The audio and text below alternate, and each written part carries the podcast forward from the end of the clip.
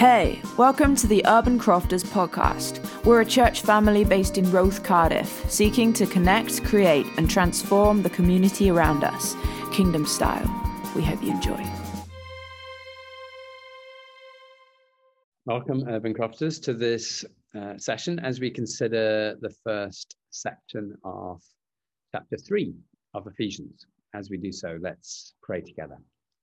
Lord, we thank you for your the richness of your word, and we thank you that the same Spirit who inspired the writing of these words originally is with us today to illuminate their meaning and their implication for us. So we pray, Lord, for the help of your Spirit in engaging with your word. In Jesus' name, Amen. So let me read the uh, the text first of all from the New International Version. For this reason, I, Paul, the prisoner of Christ Jesus, for the sake of you Gentiles, surely you have heard about the administration of God's grace that was given to me for you. That is the mystery made known to me by revelation, as I have already written briefly. In reading this, then, you will be able to understand my insight into the mystery of Christ, which was not made known to people in other generations, as it has now been revealed by the Spirit to God's holy apostles and prophets.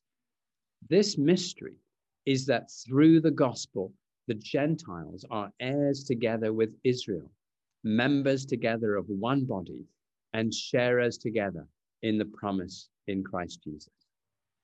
I became a servant of this gospel by the gift of God's grace given me through the working of his power. Although I am less than the least of all the Lord's people, this grace was given me to preach to the Gentiles the boundless riches of Christ and to make plain to everyone the administration of this mystery, which for ages past was kept hidden in God, who created all things. His intent was that now, through the church, the manifold wisdom of God should be made known to the rulers and authorities in the heavenly realms, according to his eternal purpose that he accomplished in Christ Jesus our Lord. In him and through faith in him, we may approach God with freedom and confidence. I ask you, therefore, not to be discouraged because of my sufferings for you, which are your glory. This is the word of the Lord. Thanks be to God. Now, it's very helpful often to read passages in the message because Eugene Peterson brings out all sorts of interesting uh, insights in his translation, his paraphrase. So let's read the same passage in the, in the message.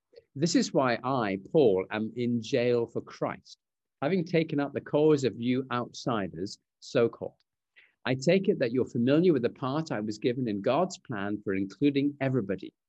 I got the inside story on this from God Himself, as I just wrote you in brief. As you read over what I have written to you, you'll be able to see for yourselves into the mystery of Christ. None of our ancestors understood this. Only in our time has it been made clear by God's Spirit through his holy apostles and prophets of this new order the mystery is that people who have never heard of God and those who have heard of him all their lives, what I've been calling outsiders and insiders, stand on the same ground before God. They get the same offer, the same help, same promises in Christ Jesus. The message is accessible and welcoming to everyone across the board. This is my life work, helping people understand and respond to this message. It came as a sheer gift to me, a real surprise, God handling all the details.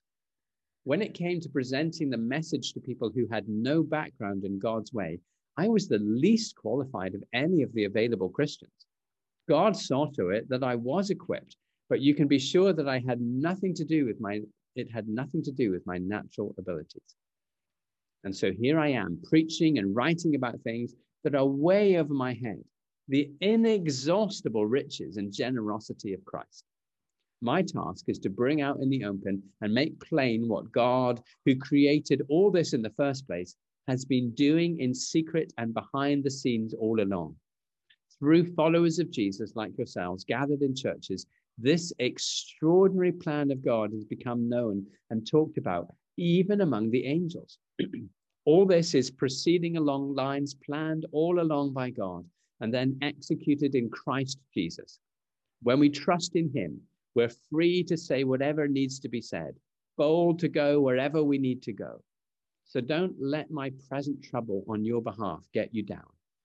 Be proud. This also is the word of the Lord.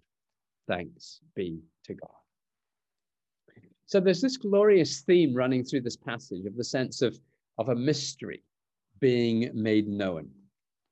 When uh, Jude and I um, used to go on, well, we still go on holiday with our kids, but when they were younger, um, we would often buy them a special uh, toy to play with during the holiday, during the rainy moments of the holiday when we couldn't get outside. And um, what we'd love to do would be to hide the new toy or the game that we bought for them for the holiday, and we would give them clues to find the hidden treasure, as it were. And it was really fun uh, providing clues for our three kids that were age appropriate. There was no point giving incredibly difficult clues to um, our kids so that they wouldn't be able to find the treasure. There's no fun for kids if they can't find the treasure.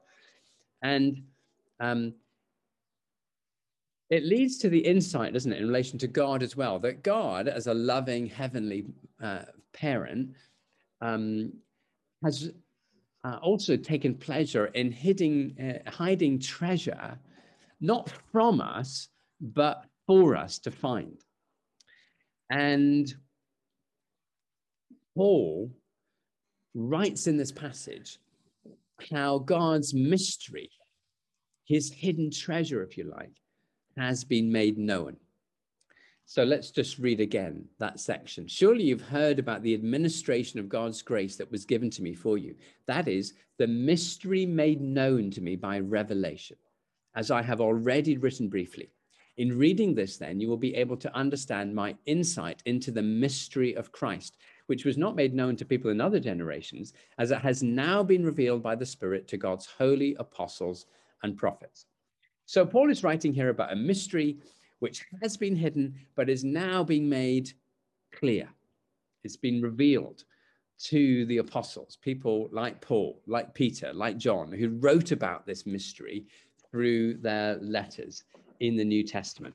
And so, through reading and understanding these letters, we have access to this mystery. And I see here Paul describing four aspects of this mystery that, and that has been made known by God's revelation. The revelation number one is that we have freedom and confidence to approach God through faith in Christ. Verse 12 In Christ and through faith in Christ, we may approach God with freedom and confidence. And so the glorious truth in this revelation is that we have direct access now to the presence of God the Father through our faith in Jesus the Son. We can therefore enjoy the closest possible intimacy with God. And that's demonstrated um, through the tearing of the temple curtain. As Jesus died on the cross on Good Friday, do you remember how the, the curtain was torn in two from top to bottom? The, the curtain that, that barred the way for people so that they couldn't enter into the Holy of Holies the tearing of the curtain speaks about the access we now have, all of us, through faith in Jesus, into the very presence of God. And what a glorious truth that is for us to enjoy that we can take time to soak in God's presence. And uh, there's so much wonderful soaking worship music available to us. For example, on YouTube, you just need to type in soaking worship music and um, there uh, are hours and hours of soaking music for us just to enjoy sitting or lying in God's presence. It's really important for us to enjoy the privileges that Jesus has won for us through his costly death on the cross. How wonderful to be able to savor, to cherish these awesome privileges that he's won for us. So, confidence to approach God through faith in Christ. A second revelation is that God is creating a new united family in Christ. Verse 6 This mystery is that through the gospel, the Gentiles are heirs together with Israel, members together of one body, and share us together in the promise in Christ Jesus. And so it's a very important truth that Paul is writing about here in terms of the Gentile people, in other words, people who are not Jewish, being grafted in to the true vine, which uh, is the, um, the race of uh, the Jews. Very important truth.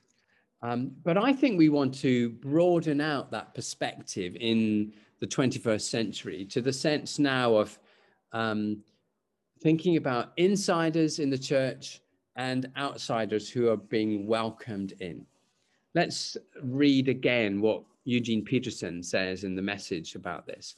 The mystery is that people who have never heard of God and those who have who have heard of God all their lives, what I've been calling outsiders and insiders, stand on the same ground before God.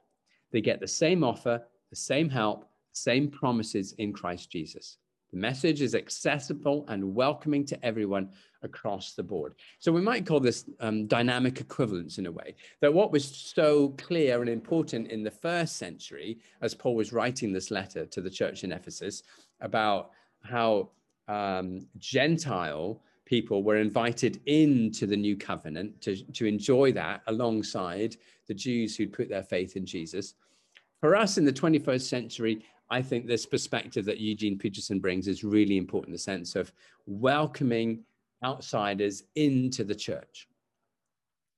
People who've never known much about God to join alongside those who've known God all their lives.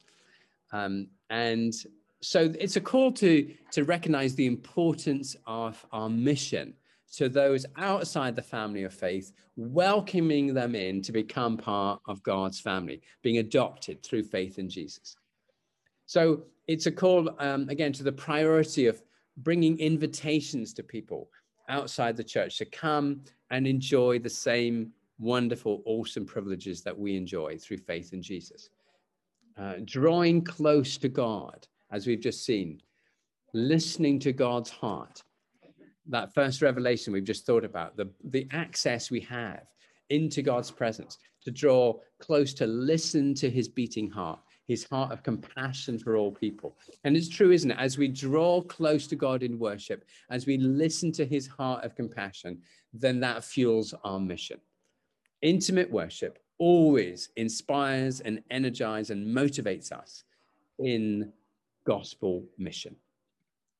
Here's a third revelation that Paul speaks about here the fact that the church is a channel of revelation, making known the manifold wisdom of God. This is what we read verses 10 to 11. God's intent was that now, through the church, the manifold wisdom of God should be made known to the rulers and authorities in the heavenly realms according to his eternal purpose that he accomplished in Christ Jesus our Lord. So um, let's read it in the message. Through followers of Jesus like yourselves, gathered in churches, this extraordinary plan of God is becoming known and talked about even among the angels. So that we have this wonderful truth here that, that God is using his church to bring about revelation uh, to people and to angels. We saw that in chapter 1, verses 22 and 23 of chapter 1. And God placed all things under Jesus' feet and appointed him to be head over everything for the church, which is his body, the fullness of him who fills everything in every way. So, do we see the glorious purpose, the strategic purpose of God's worldwide church in bringing revelation to people and to angels. The local church is the hope of the world. It's a really important truth and principle that we need to remember. And so um, we would want that to be true of the global church. We'd want that to be true of local churches as well. And um, I love the fact that um, Urban Crofters uh, can be known for sure as UC. And those two letters, UC, also uh, reminding us that Urban Crofters can be a place where you see the world differently because the presence of Jesus is amongst us. And so it's a great prayer for us that the presence of Jesus would be so powerfully present in our building that as people come into this space, they find a different perspective. They, they find that they can see clearly, they can see a new perspective about life, about community, about transformation of this world.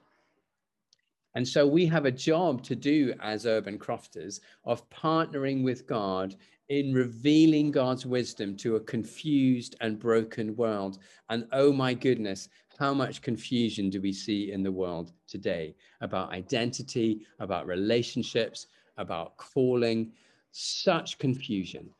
And we must pray and partner with God in bringing about clarity in people's sense of identity and self worth and meaning and significance and purpose and direction in life through faith in Jesus.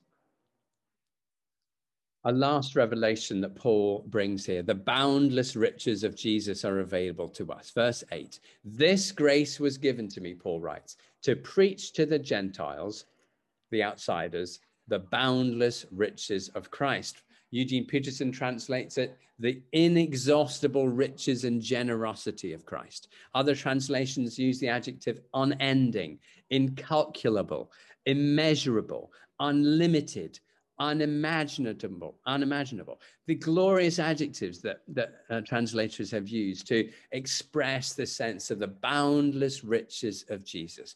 The combined implication is that we have access to the all encompassing supremacy of Jesus. We are limited, but Jesus is not.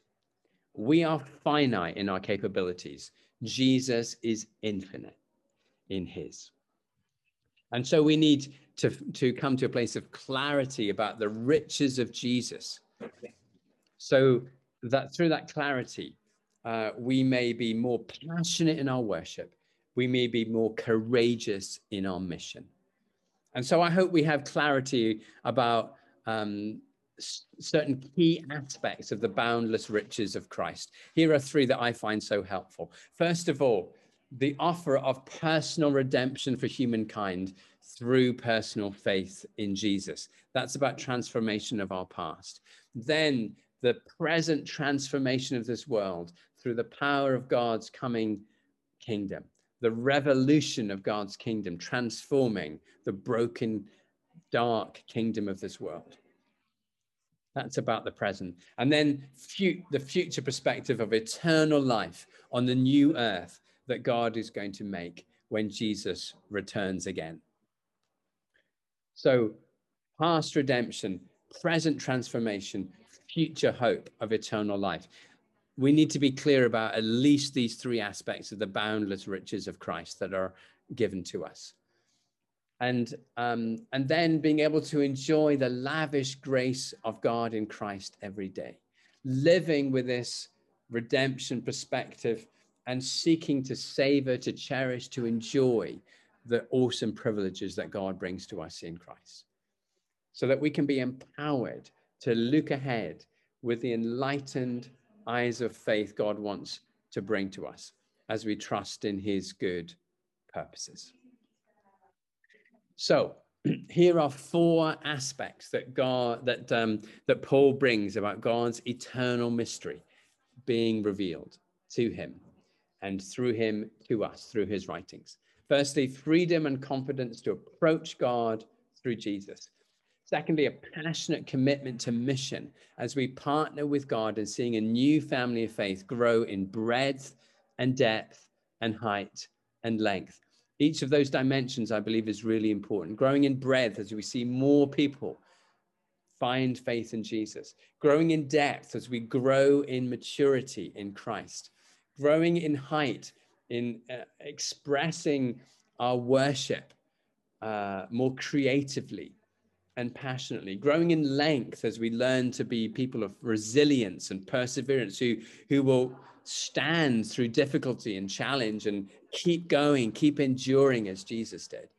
And then, thirdly, courageous perseverance as God's empowered and Holy Spirit resource church to make known God's manifold wisdom, to fully recognize the implications of the purpose of God's church, to reveal to this world God's wisdom, his purposes of redemption for this world and then living in the light of the boundless, inexhaustible riches of Jesus every day, inspiring our worship and our mission.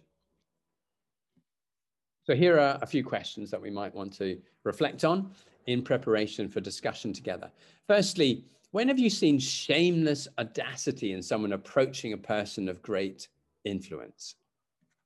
Secondly, how can we make sure that we are continuously receptive and welcoming to outsiders joining the family of urban crofters?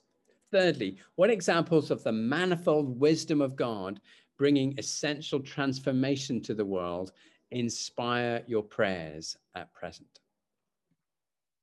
And lastly, what forces diminish the clarity of our focused vision of the boundless riches of Christ? How can we maintain the clarity of this vision of Christ's endless riches? Let's pray together. Lord, we just are amazed in this passage as we read what Paul writes here that your redemptive purposes have been hidden to a large extent through so much of human history. But now, for the last 2,000 years, you've made it plain, you've made it clear through the writings of the, of the apostles, and particularly through the writings of Paul. And uh, we thank you so much for this letter and all that Paul was inspired to write to make known your wisdom and your saving, redemptive purposes. So as we reflect upon them, as we pray through them, Lord, we want to pray that you'll make us people who are passionate in our worship and our thanksgiving for these truths and these realities, and we are energetic and courageous in our mission in wanting to make these truths make them known to others enjoyed by others um, cherished by others too that outsiders can come and join us in the family of faith inspire us in all of this we pray in jesus name we ask it amen Thanks for listening to the Urban Crofters podcast. To connect with more of who we are and what we do, visit our website at urbancrofters.co.uk or follow us on socials at urban underscore crofters.